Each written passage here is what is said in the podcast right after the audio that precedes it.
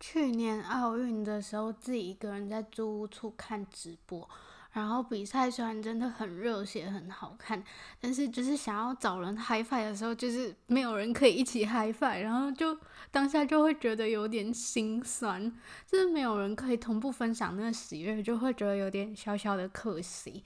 然后最近在追二十五、二十一的时候，也很希望就是隔壁可以坐着一起讨论剧情，然后一起赞叹青春，还有一起花痴的人。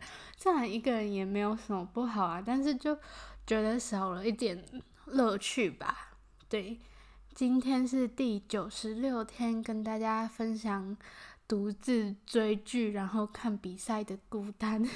以上是今天的分享，我是千，我们明天见。